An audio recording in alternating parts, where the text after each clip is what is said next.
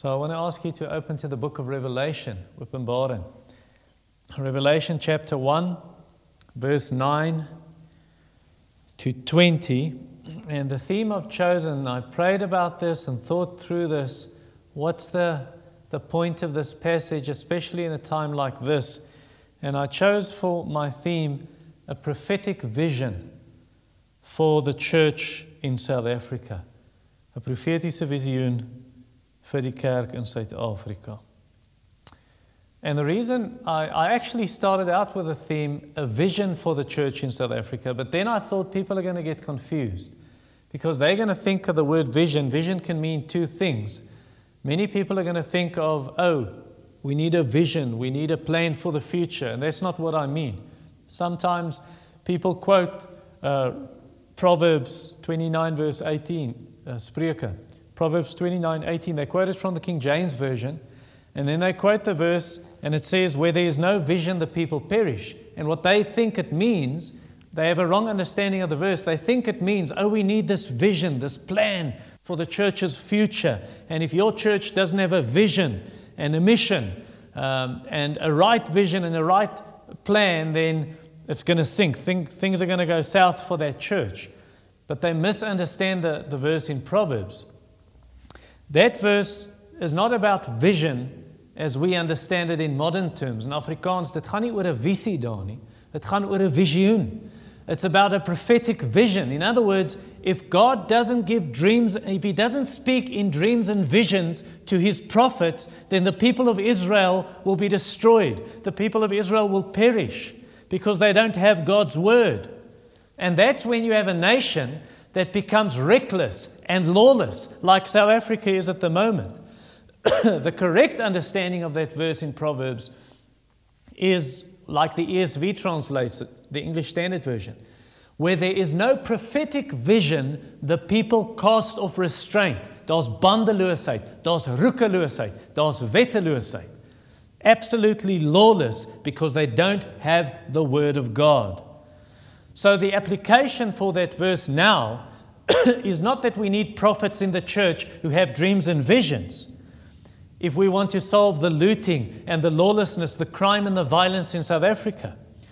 The, the, the application of the verse, verse is we need a prophetic vision of the Bible. We need the Word of God. We need to teach people the Word of God, the gospel. And sadly, what we've done in South Africa, We've just pushed the Word of God aside. We've pushed it out of our country. We've, we've pushed it out of our lives. And then we wonder why is South Africa reckless? Why is our country lawless? Where's the Bible in our parliament? Where's the Bible in the police force? Where's the Bible in our military? Where's the Bible in our schools? Where's the Bible in our churches, in our universities? Where's the Bible in our theological faculties? What are they teaching, pastors?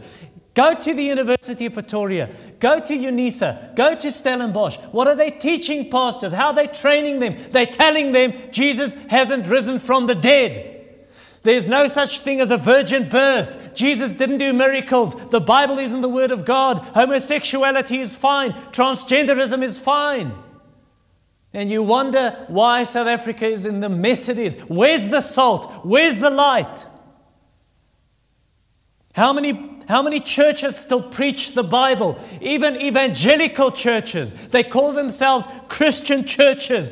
Where are they preaching the scriptures? Where are they expounding the Bible and explaining the verses and applying it to the lives of their people? No, they're giving them life coaching, motivational talks, pep talks.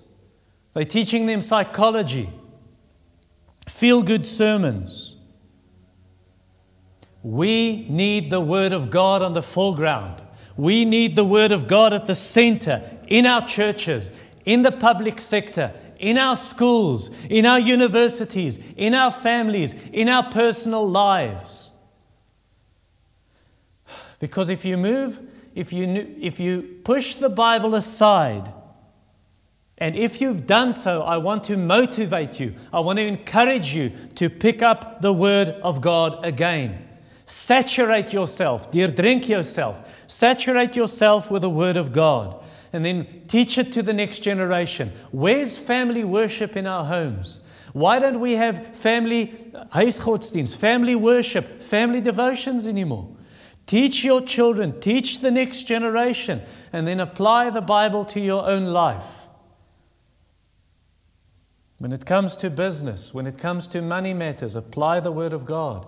Your love for God, your love for your neighbor, your marriage, the way you raise your children, your sexuality, your thought life, in every part of your life, apply the scriptures. Read the scriptures, love the scriptures. But of course, before you do any of those things, if you want the right vision, a prophetic vision, the vision of God's word, the first thing you need to know is the one about whom the Bible about whom the Bible is about. You need to know the Lord Jesus Christ personally. Talk to him and say, Open my eyes to see you in your word. And that's where we're moving this afternoon. In Revelation chapter 1, verse 9 to 20. Here's the prophetic vision, a prophetic vision for the church of South Africa. Revelation 1, verse 9, Openbaring. I, John, your brother and partner in the tribulation and the kingdom, and the patient endurance that are in Jesus, was on the island called Patmos on account of the word of God and the testimony of Jesus. I was in the Spirit on the Lord's day, and I heard behind me a voice like a trumpet saying, Write what you see in a book and send it to the seven churches to Ephesus and to Smyrna and to Pergamum and to Thyatira and to Sardis and to Philadelphia and to Laodicea. Then I turned to see the voice that was speaking to me, and on turning I saw seven golden lampstands, and in the midst of the lampstands one like a son of man, clothed with a long robe, and with a golden sash around his chest. The hairs of his head were white, like white wool like snow. His eyes were like a flame of fire. His feet were like burnished bronze, refined in a furnace. And his voice was like the roar of many waters. In his right hand he held seven stars, and from his mouth came a sharp two edged sword. And his face was like the sun shining in full strength. When I saw him, I fell at his feet as though dead. But he laid his right hand on me, saying, Fear not. I'm the first and the last, the living one. I died, and behold, I'm alive forevermore. I have the keys of death and Hades. Write therefore the things that you have seen, those that are, and those that are to take place after this. As for the mystery of the seven stars that you saw in my right hand and the seven golden lampstands, the seven stars are the seven angels of the seven churches, and the seven lampstands are the seven churches. So, first of all, we're going to look at the circumstances. That's in verse 9. So, this week, I called several brothers um, in the ministry in KwaZulu Natal, three of them to be exact. And I, I asked them how things going, what's happening, how can we help from, from our side as Kempton Park Baptist Church. And at least two of the brothers said it's going really bad. Uh, the one brother said, We can't get to the shops, we don't have any food. The only food we have left, uh, he said, My wife is rationing us now, and any frozen meals we share with people in our church. We used to help several people from the church fund. We can help no one anymore. Um, and so, what we have is what's in the house. And for four nights, we were really scared. We heard gunfire. They come through the sugar cane to try and come into town, but we've got people in watch posts, and you hear gun, gunfire. And please pray that we will not be afraid and pray that God would supply our needs. And then I said, Can we help with money? And he said, It's not going to really, really, it's not going to help at this stage because even if we have money, we can't buy food, there's no fuel. And the other brother said that their church is really like a situation in the book of Acts, Handelinge, where they, the people are sharing among one another. Oh, what do you have? This guy has milk, this guy has eggs, and you know, and so they share. Those who have much share with those who have uh, little or none. And he also said there's no fuel. And then another brother, I called him, he's in northern Natal. Uh, the, the one brother was in, in Durban, Hillcrest, and the other brother in Scottburgh. And then the brother in Vryheid in northern Natal said that things are right there. They are trying to get into town, but the community is standing together. But it's quite hard because you can only buy 15 items at the shop. So that's also quite tough. But at that stage, they were still doing all right. And you know, those brothers and the other brothers and sisters in Natal are not only Christians, even unbelievers, but especially those brothers and sisters, what they need and what we need in these bad circumstances, these difficult times, is we need a vision of Jesus. We need a vision of Christ. And that's what the Apostle John needed. Uh, John, in verse 9, you saw, he's on the island called Patmos. So, what's he doing on an island? It's about 40 kilometers west of, of modern day Turkey, off the coast of Turkey, this island. Why is he on the island? He's on the island because Roman, the Roman Empire, they would send criminals to that island. It's like, like Robben Island in the old South Africa. They would send criminals there. And why is John there? John is there because he's regarded as a criminal for what? For preaching the word of God and for testifying about Jesus and saying Jesus is Lord. Because if you call Jesus Lord and you call Jesus King, that's a dangerous thing in the Roman Empire.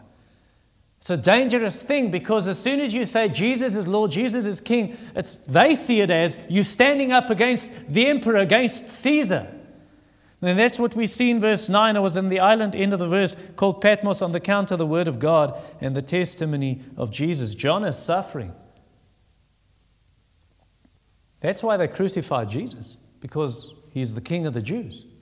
That's standing up against Caesar. That's why they, they persecuted Jason and they tried to get a hold of the Apostle Paul in Acts 17 in Thessalonica because they said, These Jews say there's another king, Jesus. They're standing up against Caesar. Anyway, so John's in this trouble. And John now reminds the churches, You're not suffering alone. I'm suffering with you. I'm with you. I'm your brother in this tribulation, in this difficult time. Verse 9 I, John, your brother and partner in the tribulation. It's like a black pastor in, in uh, Joburg. This week I read a, a devotional written by a man by whom I was discipled, an older pastor. And he had called this black brother on the phone and said, So there's, there's been looting in your area. It's really bad. Um, how things going? And can we help in some way? They wanted to help in some way.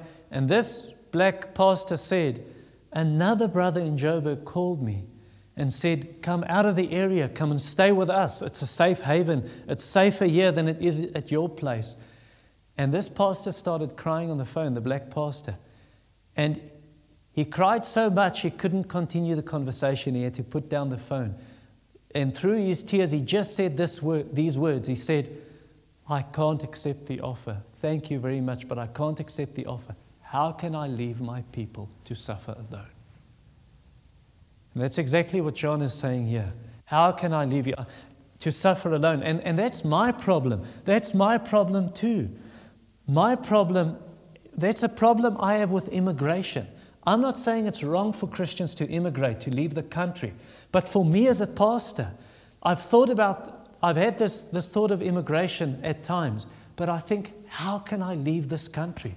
especially in a time like this. How can I, as a pastor, leave? And there are many people in these pews sitting here on Sunday morning, Sunday afternoon, they cannot leave the country, especially older people or poorer people.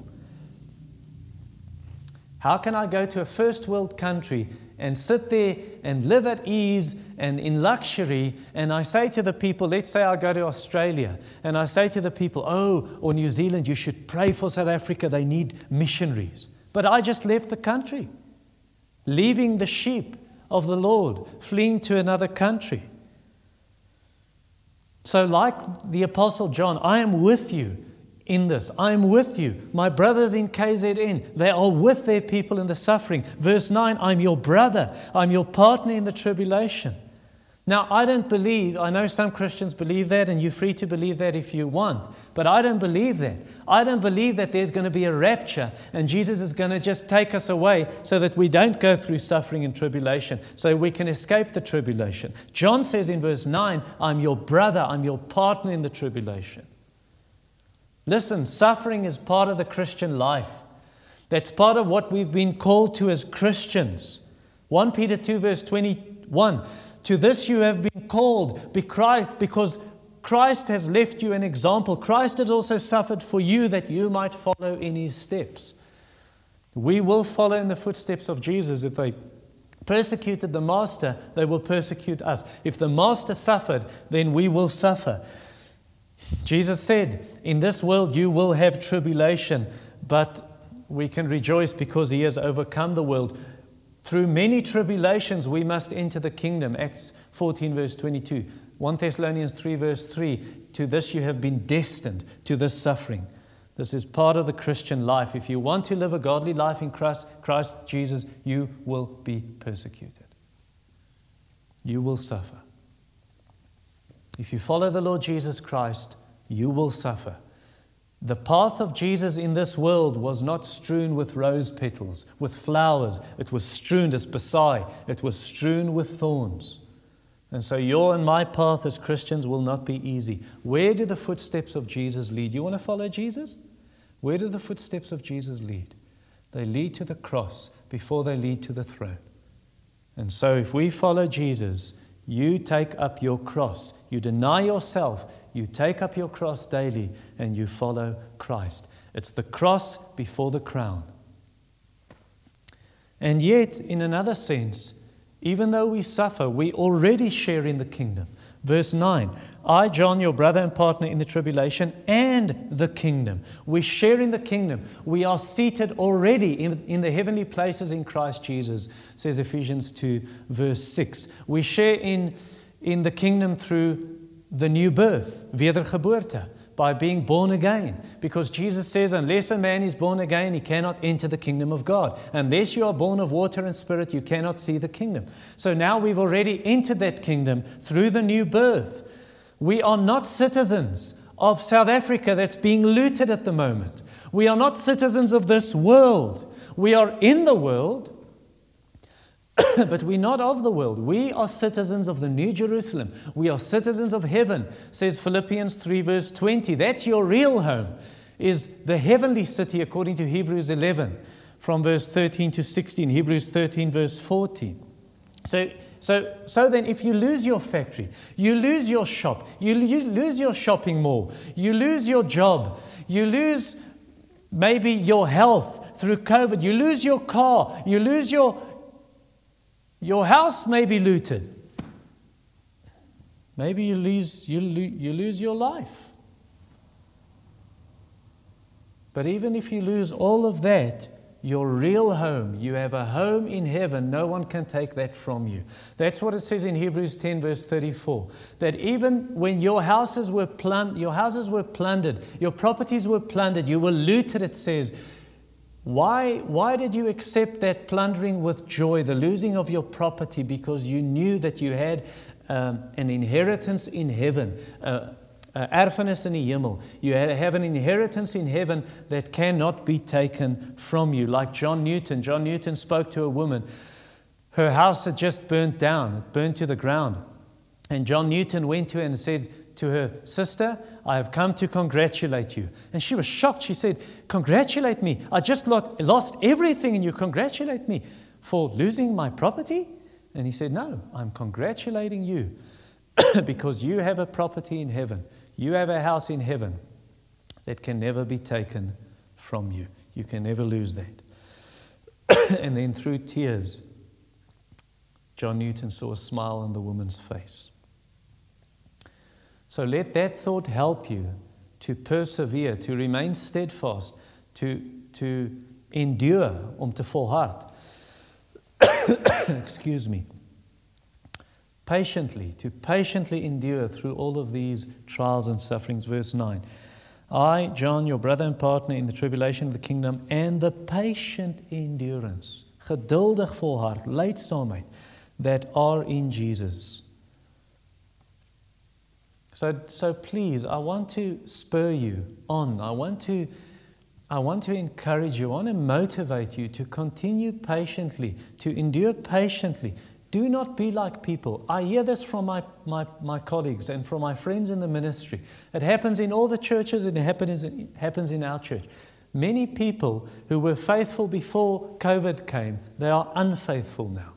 And I know you can't be here now because we've got a lockdown, but even when the lockdowns lift, they simply do not come. They've stopped coming to church. They've stopped coming to hear the word of God because it's it's very easy to just be laid back and sit back, and if you want to watch it online, and not even, not even. You just stay away. Don't be like those people. You endure. You persevere in the Lord. You keep on serving the Lord. Don't become lax. Don't become lazy and sit back in your relationship with the Lord Jesus Christ and with His people, His body. Don't give yourself to the world like many have done. Because you see, tribulation and suffering will show who you really are. That will show where your heart is. Is it with Christ or with the world? So keep on following Jesus. Keep on serving Jesus. Keep on believing in Jesus. Even if you become sick, even if you lo- lose a loved one, not only through COVID, in other ways, your loved ones die, or when chaos just takes over in South Africa, you keep on following Jesus. Like verse 9 says, you endure, endure patiently.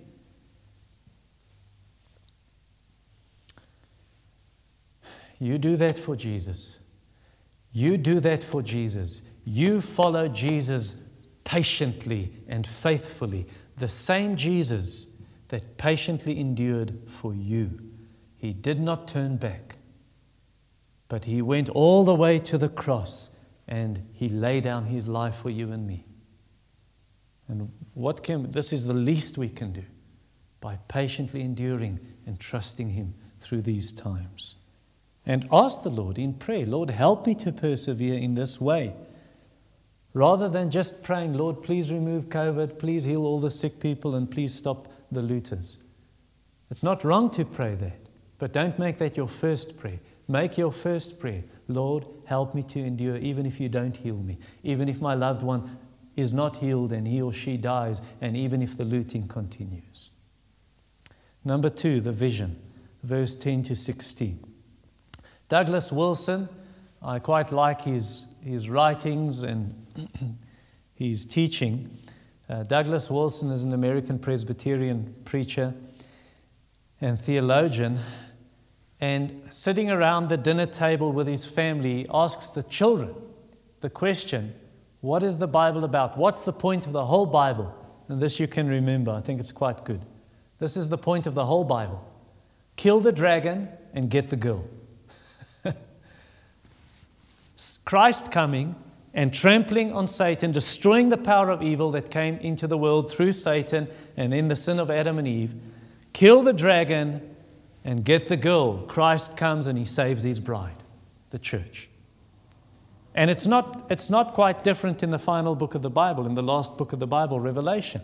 That's the point of the last book of the Bible. The last book of the Bible is not about uh, all these weird visions and animals with many heads and many horns and so on. Revelation is about Jesus giving the final blow, destroying the dragon, destroying Satan, and saving his bride, and making a new heavens and a new earth where we live with him forever and ever. And that is why the very first vision in the book of, the Revela- in the book of Revelation is not um, a vision of a dragon or the Antichrist, the triple six, the false prophet, Armageddon, the thousand year reign of peace. Now, the very first vision is about Jesus. It's all about Him. And so, what Jesus wants to show the Apostle John, he wants to show John that's what the whole book is about. This vision I'm giving you. And by the way, it's not revelations. It's not openbaring nani. It's revelation. This is one revelation given on one day, on one Sunday to the Apostle John. And Jesus wants John to understand that's what the book is about. It's about me. It's about my glory, my rule, my reign, my victory over the enemy, over the evil one, and the restoration of all things. That's what the whole Bible is about. All about Christ. That's what all of history is about. It's all about Christ. The Lord Jesus Christ who reveals the Father to us. And then we worship the triune God, Father, Son, and Holy Spirit, Jesus saving a people for himself. And, and John, John gets this. John understands this when the Holy Spirit comes. And John is in the Spirit on the Lord's day. The Holy Spirit gives him this vision of the glorified Christ, of the exalted Christ in verse 10. It says, I was in the Spirit on the Lord's day, and I heard behind me a voice like a trumpet, and so on.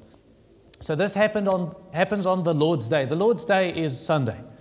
It's the day when Jesus rose from the dead and Jesus defeated death. And it's the day when Jesus rose from the dead on Sunday morning and he separates that day unto himself. Hy sonder die dag af vir homself, a day where his people will gather and worship him, where we get together to worship Christ. Uh, Acts chapter 20, verse 7. On the first day of the week, they got together to break bread and then Paul preached.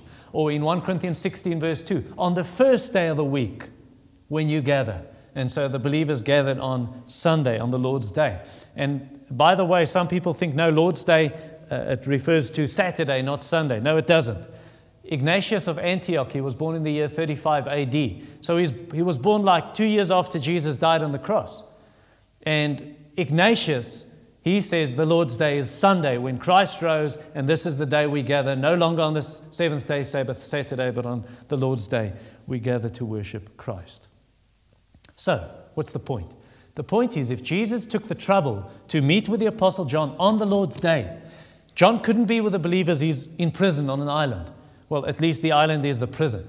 So, so John couldn't be with the believers. Jesus takes the trouble to meet with John to give him this glorious vision then you should not look for excuses to stay away from the gathering of the believers on the Lord's day, on Sunday, when believers gather. You are not on an island. You are not a prisoner on an island. You can be here when lockdown is passed now. You can gather with believers, with the saints. So come.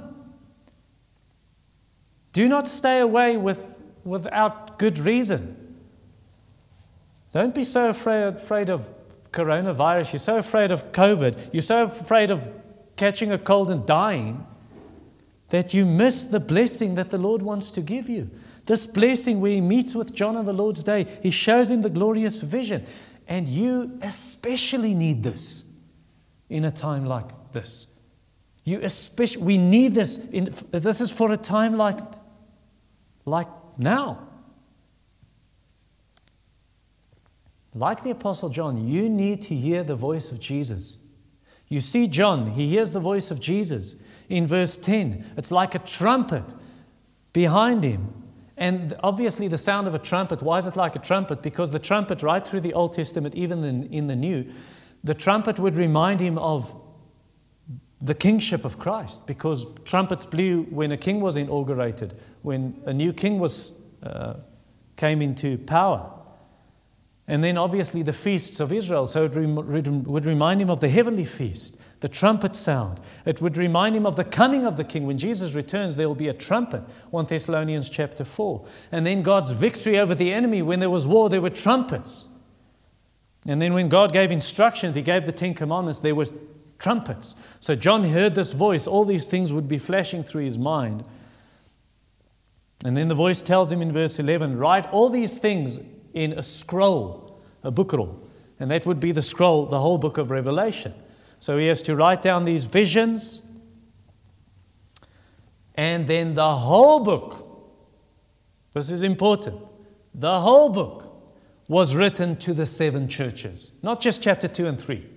The whole book, you read in Revelation chapter 22, verse 16, all these things, this vision, write these things for the churches. In our text, verse 11, write to the seven churches. And that's important because some people just think, oh, the book of Revelation is for 2,000 years into the future. It didn't mean anything for them. No, the whole book meant something for them. They understood and could apply to their lives. These churches, they're in the western part of modern day Turkey, in almost like a horseshoe shape these cities if you map them out. And so John then turns around in verse 12 to see Who's this who's talking? Who's this voice? And he turns around and he sees someone like the Son of Man standing, standing between these seven lampstands. Uh, golden lampstands in verse 12. Now, when he turns around and he sees someone like a Son of Man, remember Jesus used that title of himself all the time in the four Gospels Matthew, Mark, Luke, and John. He calls himself the Son of Man. And that shows John that Jesus is truly man. That reminds him Jesus is truly man. He's, he's from the descendants of Adam in Luke 3. You can read that. And something else it reminds him of Jesus is still a man in heaven now, right now. Jesus is still a man. When Stephen died, just before Stephen died, he saw the heavens opened, Acts chapter 7 at the end, and he says, I see the Son of Man Son of Man, standing at the right hand of God. Jesus is still a man. It says that God will judge the world through a man whom he appointed, and he gave evidence of this by raising him from the dead. Acts 16, verse 31. And Jesus will remain a man forever. Jesus will always be a man. He's God and man because he's the mediator, he's the go between. He's man and he's God. He can bring God and man together because he's both. 1 Timothy 2, verse 5. There is one God and one mediator between God and man, the man, Christ Jesus. He's God and man. but, Son of Man refers more to the, it's, it's more, it refers to more than just the fact that he is human. That title, Son of Man, comes from Daniel chapter 7, verse 13 and 14 where the Son of Man comes to the Ancient of Days who is seated on the throne and he receives a kingdom and he receives the glory of his Father. He receives the kingdom and an eternal kingdom where Christ himself, the Son of Man, will rule over all these kingdoms forever and ever. It comes from Ezekiel chapter 1, verse 26 and 27, where we see this one like a man seated on a throne, a glorious throne. He rules as king. So when, it's, when it calls Jesus the Son of Man, it doesn't just mean that he's a man. It also means from those Old Testament passages, he's the Son of God. He's a divine being. He's God Himself. He's the priest king of Zechariah 6, verse 13. He's the priest king how do we know that? Because verse 13 says, He saw the Son of Man and he had a long robe, a long kleed, and then a golden sash, across his shoulders, across his chest. So that's the clothes of a king. That's the robe of, a, of the high priest. so Jesus is a priest, a priestly king. and as king, he rules over all. As king, he protects us against the enemy, he conquers the enemy, so that no demon, so that no being in heaven or on earth, no human can ever harm us in the final sense of the word. Yes, we can be hurt. Yes, we can be shot. Yes, we can be killed. Yes, we can die. But who's going to separate you from the love of God? Jesus is your King. He will protect me from every evil deed and bring me safely into his heavenly kingdom, says 2 Timothy 4, verse 18. Jesus rules over all, over every throne, every power and authority and throne and dominion, rulers in the heavenly places. All authority in heaven and on earth has been given to Christ. So he's our king with a long robe and the golden sash. He's our priest with a long robe and the golden sash. Our priest who died for our sins. Our priest who prays for us right now. He prays for us always. He intercedes with the Father. Hy Father. He prays for his people. And especially in these difficult circumstances, he's praying for his church. Hebrews 7, verse 25. And then it says in verse 14, he, has, he had hair white like snow, white like wool. That's exactly what you read in Daniel 7, verse 9. The Ancient of Days, his hair white like wool. And so here you have Jesus Christ, hair like snow and like wool, pointing to his wisdom, pointing to his purity, his holiness. Isaiah 1 verse 18 speaks of us being cleansed of our sins so that we will be white like snow and like wool. And so we have Jesus, the pure one, the holy one. We have Jesus, his eyes like a flaming fire in verse 14, 14, searching the hearts, searching the minds, searching our motives. Chapter 2, verse 18. We read of Jesus' eyes like a flame of fire. And then you go on to verse 23 in chapter 2. It says, I am he who searches mind and heart. Jesus sees all things. John 2, verse 24, Jesus didn't have any, he, he, didn't need anyone to testify to what is in the heart of man because Jesus himself knew everyone. He knows every person, he knows every heart. Nothing is hidden from the eyes of him, the eyes of the Lord that run to and fro throughout the earth to see whose heart is upright toward him. Hebrews 4, verse 13 teaches us that nothing in all creation is hidden from the eyes of him to whom we must give an account. Jy gaan rekenskap gee. Jesus sees everything. Even our secret deeds, he will bring out on the day of judgment. Romans 2, verse 16. Acts 1, verse 24. Lord, you who know the hearts of everyone His feet are like burnished bronze, verse 15. Is soos soos koper wat gepoleer is, koper wat uit 'n smeltoond kom, wat gelouter is. You read of this in the just read Daniel 10 also you see all these same images a vision that Daniel has, similar vision. So he's got these feet of burnished bronze, and obviously it's referring to his judgment, where Psalm 110 Christ will have all his enemies under his feet. He will trample his enemies, he will crush his enemies. It says in Revelation 14 and Revelation 19 that their blood will spatter upon, and it will, uh, it, his, his, his robe will be soaked in the blood of his enemies.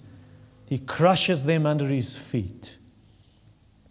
His voice is like mighty waters, like many waters in verse 15. It's like the waves crashing on the rocks against the Isle of Patmos. And that is exactly what you read of God in Ezekiel 43, verse 2. It speaks of God coming like mighty waters, like many waters, like the roaring of, of rushing waters. So is God. And here we see, so is Jesus. The point John is making Jesus is God. His mighty voice, his, his voice like a multitude, his voice like thunder in Daniel chapter 10, verse 6, and Job 37 and Psalm 29. In his right hand, verse 16, we read of seven stars. I'll explain that later on. From his mouth, verse 16, comes a sharp two edged sword. Obviously, that's his word. What, what comes from your mouth but your words? And so, from the mouth of Jesus comes the sword of the Spirit, the word of God, sharper than any two edged sword, cutting to the division of joints and marrow, of soul and of spirit, says Hebrews 4, verse 12. It cuts open the heart. It shows shows the motives, it shows the intents of the heart, it shows your thoughts, it shows your sin. It's open before the eyes of Jesus Christ. His sun shining, his face shining like the sun, verse 16, in full strength, or Daniel chapter 10, verse 6 his face like lightning. You look at the face of Jesus, John sees this vision, the sun shining in full strength, it'll blind you. Like the Apostle Paul, when he saw Jesus on the Damascus Road, he was blind for three days. Like Matthew 17, verse 2, Jesus on the Mount of Transfiguration, where his face shines like the sun. I do not understand how any looter, how any criminal in South Africa, how any sinner in this country can think you can hide from the face of Jesus Christ. You cannot just slip away and dodge the face of Jesus and dodge his sight like you dodge a CCTV camera. Jesus is not like the eye of Sauron in The Lord of the Rings that sees most things. No, Jesus sees everything, He knows everything. He is the Holy One. You will appear before the judgment seat of Christ. And I know the criminals in this country, they do not care for this sermon this evening. They probably won't even find it somewhere on the internet. They only care for their crimes they do in secret. You will be found out by Jesus. You will not escape the all seeing eye of the Lord of glory, creator of heaven and earth. You will give an account to God. Jesus is the omnipotent one. Jesus is the all powerful one, the almighty one. He has authority to cast into hell, to judge sinners. And that goes whether you loot shops and some of you smirking, looking at the looters and the criminals, and you think you will escape. You don't steal from shops. You don't burn down shopping malls, but you steal from your parents. You will be judged. Proverbs 28, verse 24. He who steals from his parents and says that's nothing, you are just like anyone else who steals. You're a common thief, you're a destroyer. The only way you are going to escape the judgment of Almighty God, of the all seeing Christ, is if you flee to Him. The only way to flee from God is to flee to God. The only way you're going to escape judgment is if you come with remorse and with sorrow for your sin. You plead for grace, you plead for mercy, you repent of your sin, and you trust in Jesus Christ. And if you do that, then the Father will accept the death of Jesus in your place and you'll be forgiven. You'll escape judgment. There is therefore now no condemnation for those who are in Christ Jesus. Romans 8, verse 1. Number three, the assurance, the versekering, the assurance. That's in verse 17 to 20. Now, many people have said, and it's a very popular thing today, people write books and they speak at seminars and men's and women's breakfasts, and they make a lot of money out of this, make DVDs, and they're the top sellers in Christian bookstores. Many people nowadays say they had this vision of Jesus, they went to heaven, Jesus appeared to them, Jesus talked to them, they had a cup of tea with Jesus, Jesus sat on the, uh, in the bathroom right there uh, on the bath's edge while the man was shaving, and Jesus chats with him every morning. Or Jesus appears in his office at work and talks to him. Where he wakes up at night, Jesus appears to him. Or he went to heaven and just lay on the grass with Jesus, had a picnic, and just had a talk with Jesus. I don't believe that.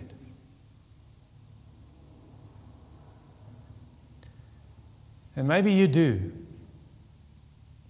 And I've got a lot to say about that, but I'm going to go off the point. I'm going to go on a bunny trail if I do that.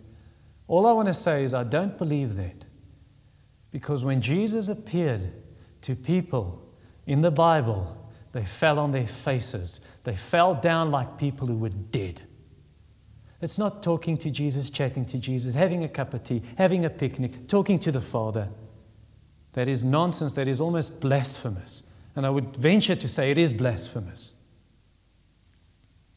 Because if the risen Christ, if the glorified Christ appears to you, you will shudder in your sandals. You won't even be able to stand. You'll fall on your face before this glorious God.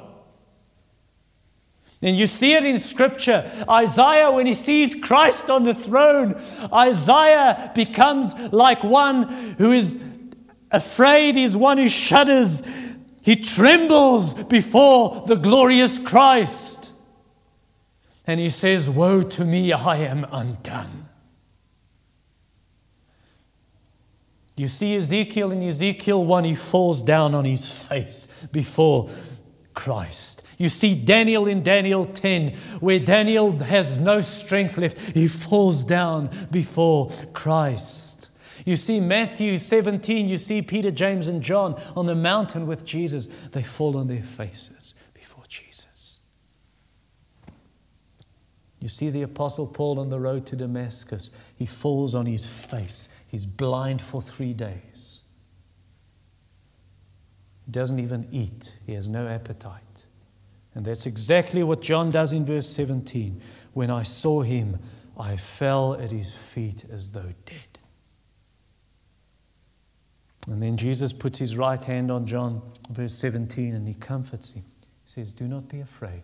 He did the same with Daniel, did the same with Peter on the Mount of Transfiguration. He says, Do not be afraid. Do not be afraid. Jesus says that, God says that more than a hundred times in the Bible. Do not fear. Do not fear. And He says the same to you this evening. Do not be afraid. Isaiah chapter 41, verse 10. Do not fear. Do not be afraid. Isaiah 43 also. Do not fear. Luke chapter 12. Do not fear. Again and again, Jesus said that. Do not fear COVID. Do not fear death. Do not fear the EFF. Do not fear Julius Malema. Do not fear the looters. Do not fear the criminals. Do not fear countries, Christians in countries where they're persecuted, where they're killed for their faith. Do not fear. Do not fear Satan. Do not fear anyone. Do not be afraid. Yes, we should be in reverence, stand in reverence and in awe of Christ. Respect him and fear him, but not in the sense that you're so afraid you think he's going to destroy you or harm you. If you trust in Jesus, verse 17, do not fear. Do not be afraid. If you believe in Jesus, if you place your faith in Jesus, if you trust him as your Lord and Savior, you are safe.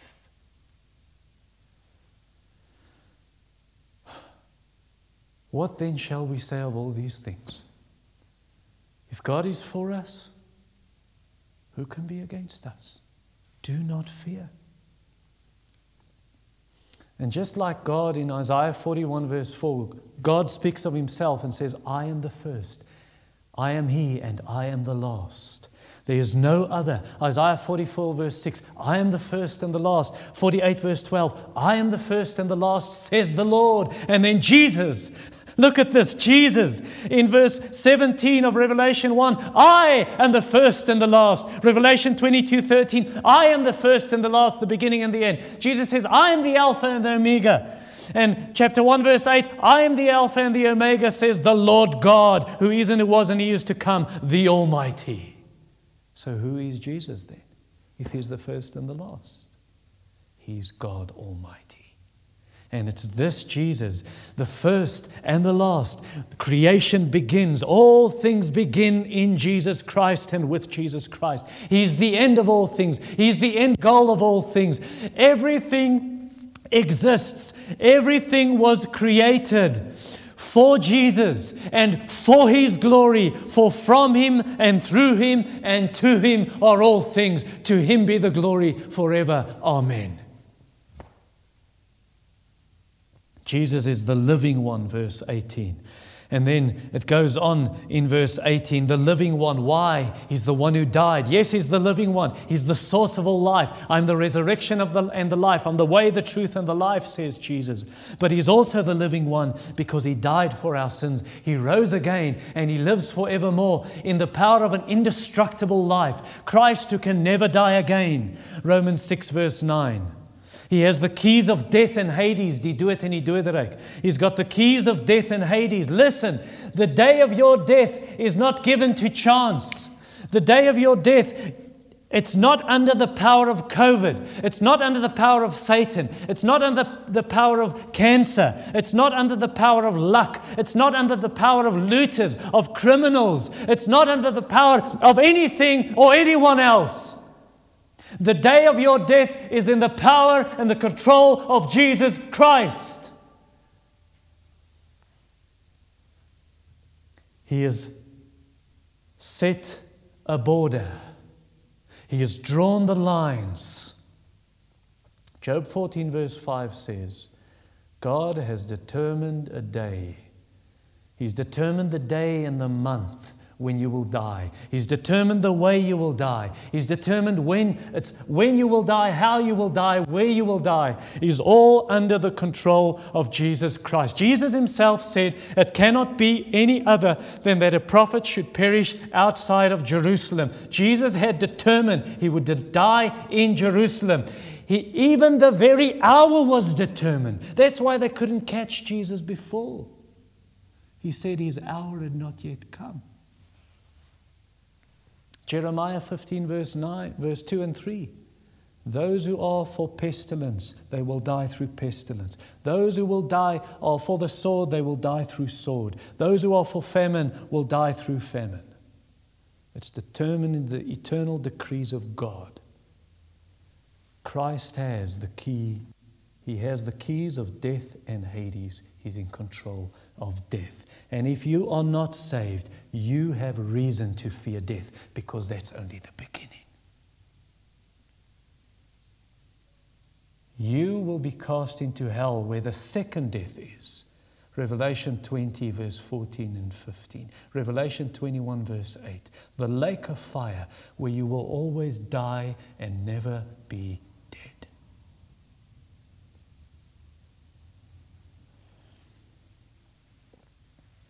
So let that sink in to your ears and repent of your sins.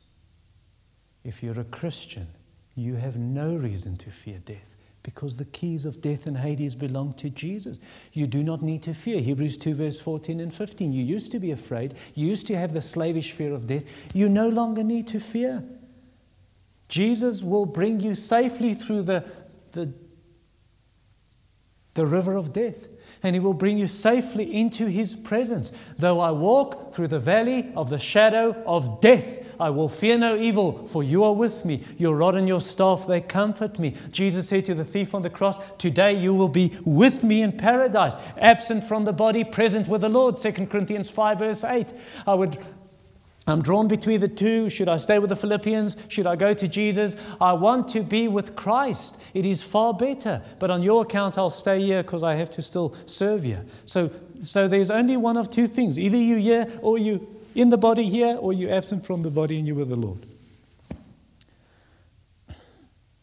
Until then, Jesus is in control. Jesus is in control. And even then, He's in control forever and ever. Control of He's in control of death right now. And when Jesus returns, He will raise your body from the grave. He will give you a glorified body because He has the keys of death and Hades. He can turn it around, and He has.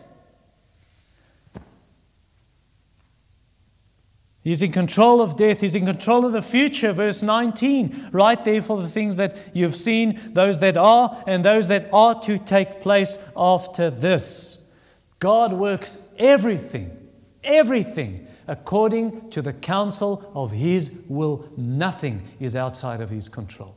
Ephesians 1, verse 11 God works all things according to the counsel of His will.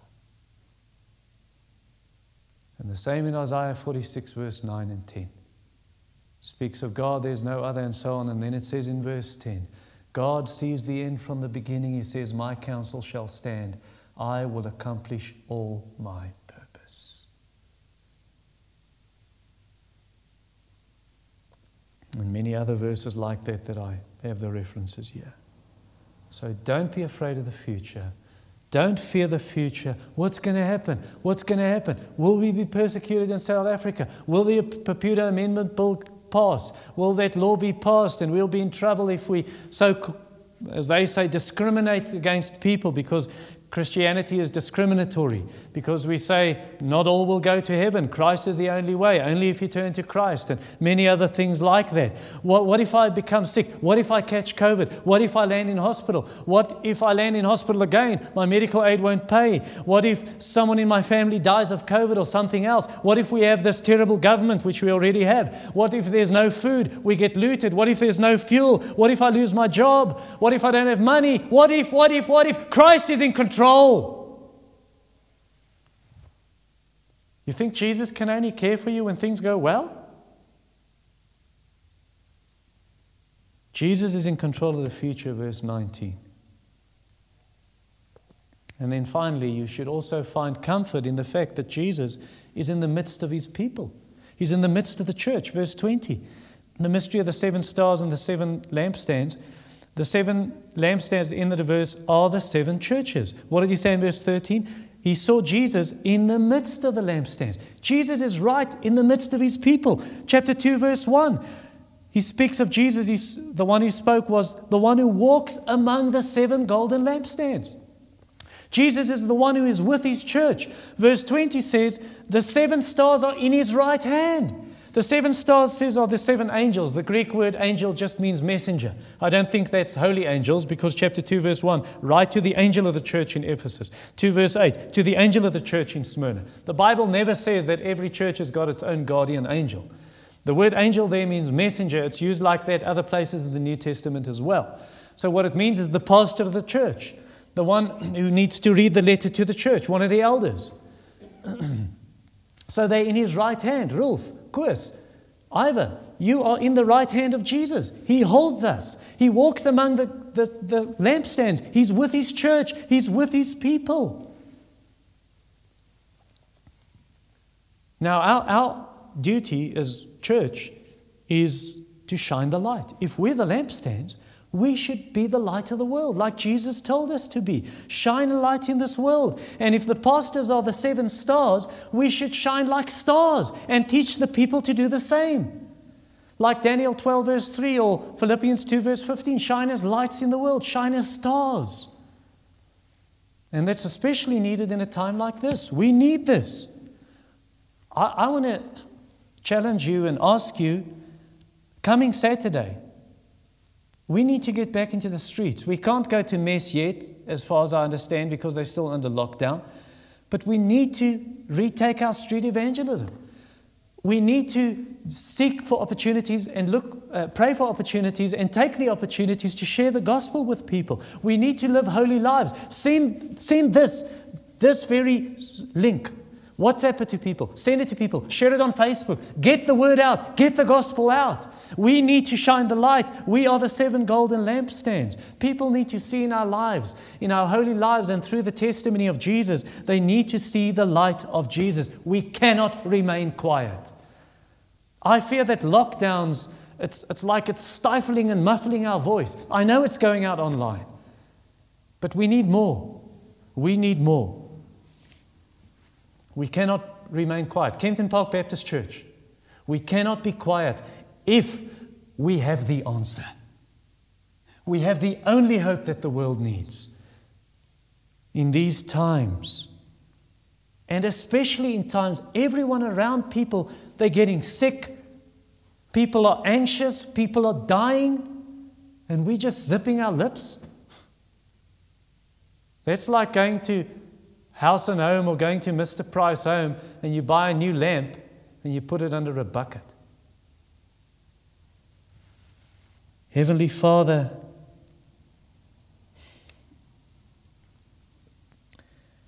thank you for the prophetic vision that the Apostle John saw and that you have shown us tonight. Lord, we are not powerless. Help us to not to, uh, not to have a defeatist attitude. We can't do this. We can't go forward. We're too weak. There's a lockdown. There's COVID. There are looters. And there's crime and there's corruption. That we will go forward with the light of Jesus Christ into this world. Fearless, bold. And Lord, even coming Saturday, whoever is able to join and others who don't have the energy to walk that far anymore, but can pray for us. And opportunities we have at work, those who aren't called to be street evangelists, but who evangelize at work or evangelize in their families, evangelize their children, evangelize their grandchildren. Help us to share the, the good news of the Lord Jesus Christ to a hopeless world and even in a country where the once biggest church in this country has turned its back on you and has fallen into false teaching and denying the truth of the gospel. And I pray that you would protect us, that we will not think we stand, for you warn us that if we think we stand, we should take heed lest we fall. So I pray that you would give us grace to continue in the truth, continue in the gospel, continue in the faith, and share the good news of Jesus far and wide. And we pray that you would send a revival to this land, not a man made thing, not something where we psych up people emotionally but a true work of the Spirit of God where Jesus Christ is glorified in this land. Amen. The Lord bless you and keep you. The Lord make his face to shine upon you. The Lord make his face to shine upon you, and the Lord be gracious to you. Amen.